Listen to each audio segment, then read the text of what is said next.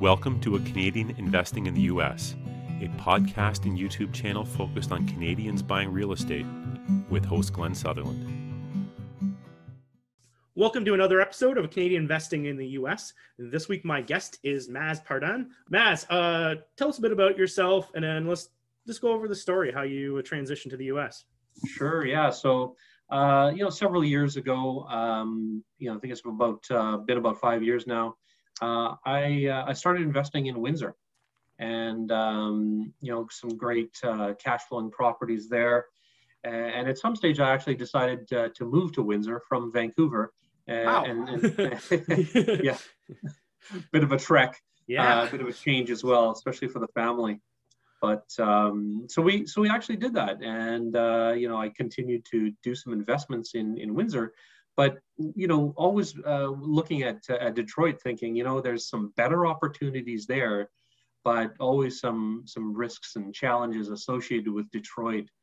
Uh, and at the time uh, you know detroit wasn't doing as well but i could see the transformations happening on a, a kind of a monthly basis every time i'd go across and you know go out for dinner or something like that things are, were really starting to move. So you know at, at uh, interesting uh, occurrence where uh, one of my uh, my wife's cousins um, was a realtor in uh, in New York, and I actually said, "Have you ever, you know, been to Detroit to have a look?" And he said no, and I convinced him to come out, and we went over there together, and and you know, he just realized it was suddenly it was a gold mine compared to where he was, and he actually made the move out to Detroit.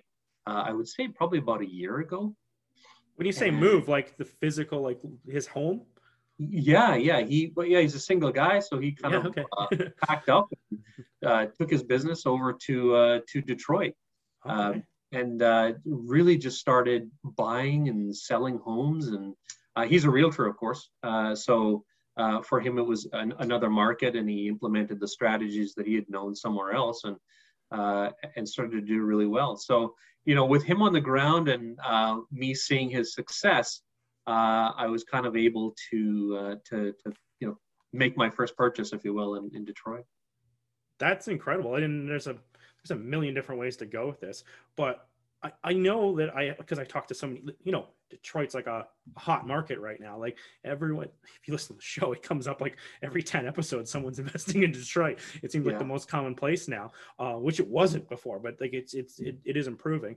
Um, so you're partnered uh, with that guy. So does that mean you can use uh, lending, like with uh, his American Social Security number, or You know, uh, right now I'm I'm investing in properties that don't require a lot of lending. Uh, Okay. So you know, that's the- the best way to go?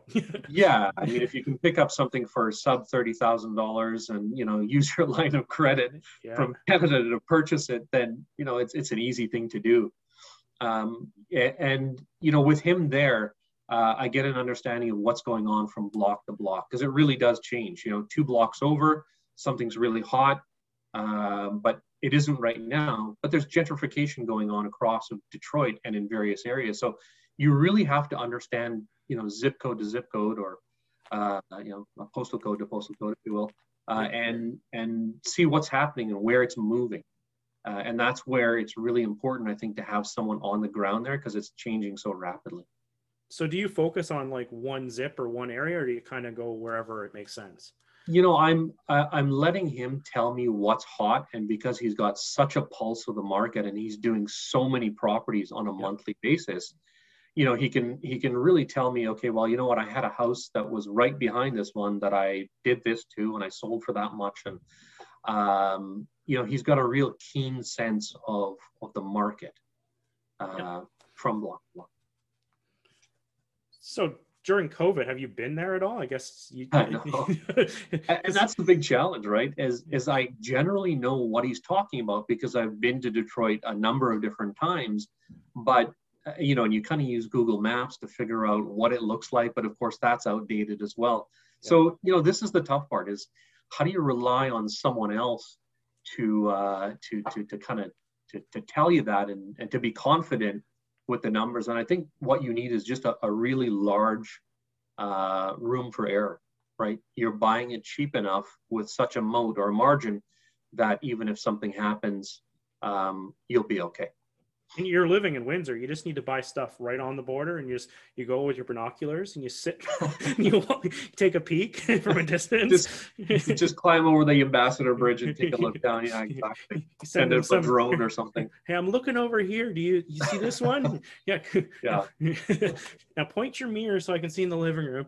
Anyway. Yeah, exactly. so yeah. what's your business anyway? So are you guys flipping these houses? Are you keeping these houses? What's the what's the game plan here? Yeah, you know, again, uh, Detroit I feel like it's not a place right now where it's stable enough to be thinking about long-term cash flows, which is what I do in in Windsor. I'm interested in long term. I'm not interested in flipping. Yeah. But in Detroit, I think you know you've got to be a little bit more careful. And uh, I, I, there are you know he's telling me stories about people who have hundreds of units who are who are cash flowing really well, but I don't think I'm I'm in the mood for risking it and not being in proximity to understand the market. I think I'm I'm going to be and what I've started so far is to uh, buy, renovate, uh, you know, refinance, uh, and then you know potentially sell, uh, and then move on to the next one. Okay, so you're basically flipping then, right? So you're flipping these things. Yeah. Yeah. yeah. Um, and then uh, I guess to you're working with contractors then um, does do you manage the contractors? Does your on-site guy manage the contractors? Yeah so so so far it's it's been him bringing in uh, contractors that he's used for his renovations so again i've got the experience of what he's gone through and avoiding uh, you know the contractors who are not performing well. You know and even in those situations you're going to have hiccups uh, and there's going to be things that are changing. Um, I think what contractors are going through right now is that there's so much work out there to to renovate. They're cherry picking, and even right. when they're halfway through a job, they're thinking, "Oh, there's a shiny object over there. You know, I might just move over to that one." So, uh, you know, it's challenging, and and uh, it's really key for you or your management to understand those contractors really well and have a good relationship with them are the has it actually happened to you? Or are people like leaving partway through a renovation? Well i was i was in the midst of um, negotiating a contract with one of those contractors to to start some work. And, and as he was doing that my you know my my colleague is, is messaging me saying hey you know what? Let's hold off on that guy. He's not performing well on another job. And so i kind of avoided that that one. Yep. Um, but yeah it, it, it's it's happening.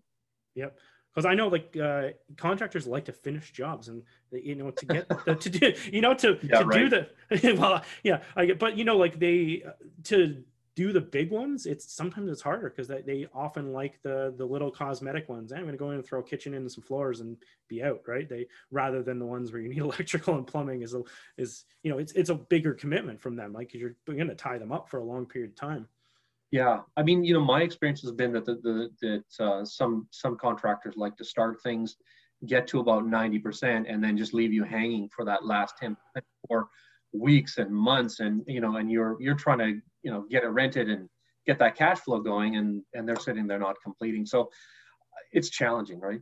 And especially when you're not there.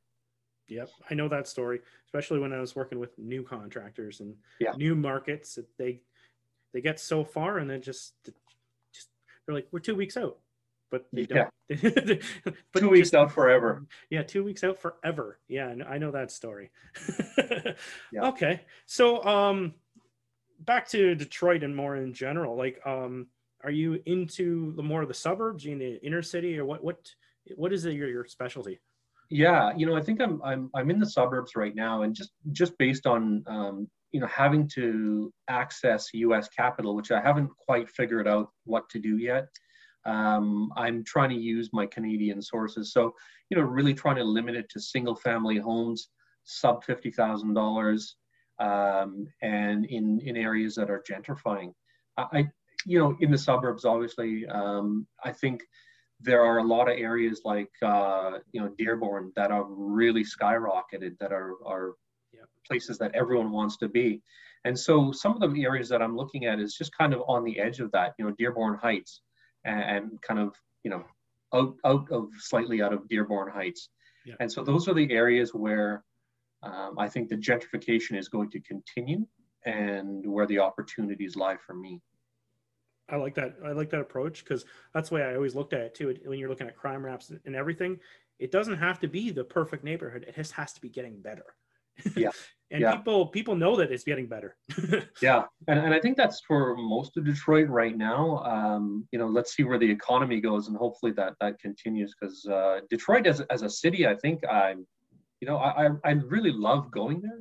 Uh, you know, having dinner and and seeing the transformation of the downtown over the last couple of years was uh, was pretty incredible.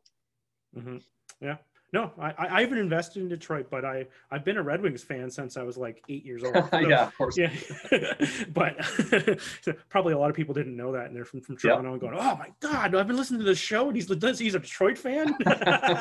You might lose a few people now. Yeah, I just lost some people. I'll get some hate mail after this. That's right. uh, yeah, no. So it's it's interesting, and uh, it it is like um for you because you're so close, but it, it that wall like you could be investing just as anywhere. You could be in, investing in Portugal for the because it's really no different because you you can't actually get there. Yeah, and you know, I was close, and and now being back in Vancouver, um, it is. Oh, you know, went back to uh, Vancouver. You're back. In I Vancouver. am back in Vancouver now. Yeah, yeah, I moved back. Uh, you know, the wife didn't want to be there too long, so uh, understand. What kind of like walls did you find or difficulties difficulties did you find from investing in Detroit or investing in the U.S. Um, I think that, you know the biggest challenge is understanding uh, taxation for for a Canadian. What is the best structure to implement? Um, you know, is that uh, an individual? Is it the corporate? I mean, actually, I listened to a lot of your podcasts Thanks. talking about you know talking about the taxation the, the holdbacks and that that helped me to sort of guide some of the decisions that i went through um, and, and in opening a us corporation in order to buy these properties. Uh, i'm not 100% sure i've made the right decision. I guess we'll find out after the filings and after everything is said and done but that, that's something that i really want to to understand more deeply and maybe we can refine that approach but i think that's the biggest one is what is the taxation? Yep. And one thing I've been starting to talk about more is uh, like because everyone was always like at the start, I was always preach like put it in the corp, put it in the corp. The same thing is like you can buy these things if you like for you if you're going to buy some of these in say your own name, um, then you can get more finance. You, well, you get Canadian financing, like you go talk to yeah TD or some of the other ones that will actually function in Michigan. Um, Yeah. Which is also I was gonna I thought we were gonna go down that path because I know um, whenever I'm going for lending, there's uh, certain states that a lot of lenders don't like to touch, and Michigan is has some extra hurdles on top of the just being in the U.S. Um, Yeah. But uh, and and that's i think it's something that you know um, when you're on the ground you can start exploring those conversations or having those conversations with financial insti- institutions and i think with a michigan corp in michigan it's a lot easier than being a canadian who's looking for for mortgage financing but you know i think uh, and again as you say michigan is a challenge right it's been uh, somewhat more depressed than some of the other states in the us and so the Canadian lenders are, are less likely to to look at that. I I actually opened a, an account with RBC USA, and you know because I do the RBC Canadian, they're easily connected. But it, they didn't really seem to have an appetite for Michigan, uh, for No. Michigan. And No. number two, especially for the for the numbers, like fifty grand. Hey, you know what? Not really. We'll give you a line of credit in Canada and go buy it yourself, type of thing. Yep. Nope. Exactly. And like Royal Bank won't they won't lend in a lot of states, but you can get a, Yeah. you can get a little bit more flexible with some of the other ones. But yeah, I'd still put it into a, a corporate name afterwards. So just do Yeah. just deed it over to your your corp or whatever and leave it in your your name. But the Canadian banks are going to insist that you personally qualify for these loans. Yeah, yeah, and that's the challenge, right? Canadian banks, um, but but I think you know in the future, and I think um, you know what I've stumbled on is lenders who are looking willing to look at portfolios. So you know if you had three, five, ten, you're in a different category than someone like me right now, is you know you know, below that number. Um, so there are there are better options if you're willing to really go gangbusters in the U.S. Yep. No, and that is a great way to to bundle properties and it like lowers actually your fees by getting Yeah. a higher loan amounts, and they're going to require higher loan amounts for that because a lot of these, you know, you get into Detroit or like me over in uh, Dayton and Toledo, and you're going to have the the the price points are too cheap for lending, right? But if you could put a few of them together, they'll do that, and you Yeah. hit all your numbers, and you can do that. And like some of the fees are flat fees, so when you spread it across into a larger loan, it actually percentage wise is a it's a better loan. Like it's a cheaper loan to set up. Um, for sure. Yeah. So We're, it, we're gonna have to start talking about Ohio next. yeah, well, whatever. I'm probably tackled that a bit anyway on the show Yes, already. Yeah, yeah. But yeah, um, yeah. So anyway, um, what else do we need to know about uh, investing in the states, investing in Detroit, uh, how your business runs?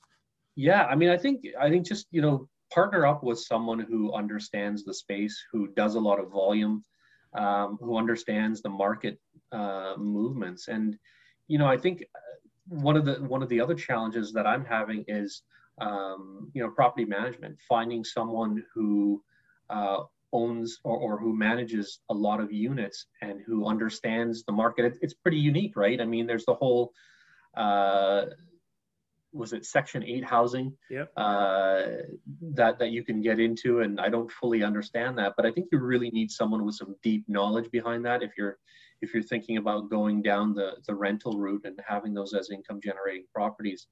Um, you know, really do your sort of diligence around there, and that's something that I've not had a an opportunity to do yet. But if I get up to several units and in a short period of time, and if I'm um, and if I'm going to be renting those for any length of time, that's something that I need to look forward to.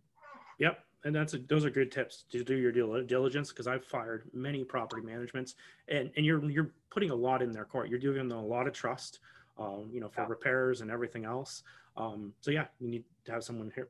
And if you do need a property manager in uh, Dearborn, I've never used them, but I know I trust my accountant with everything. And his cousin is a property manager in Dearborn. All right. Well, you know, we'll have to I'll- some I'll send you the you. yeah, I'll send you a connection over if you you want to. That- you just- that's great. uh, yeah.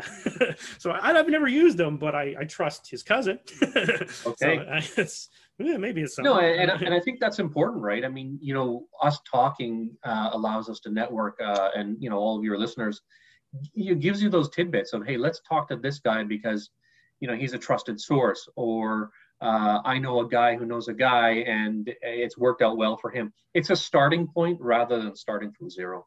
Yeah, and that's the danger point is if you're starting from zero and you're using Craigslist or Facebook classified to find people because there are there are scams, there are people who don't perform as well as they should, and that's why they're on there, right? Like they Yeah, they're, they're they just don't do as good. I when I was doing my flips here in Ontario, I hired some uh, floor refinishers off of Kijiji, and Yeah. uh, you know what? The floors looked beautiful, but I had to repaint the house and the trim because they put spackle all over the whole house. yeah, and you're yeah. like. Well, that was a big expense I wasn't planning. The floors look beautiful, but it wasn't what I was planning. It wasn't the whole thing, right? I didn't think I was gonna have to repaint.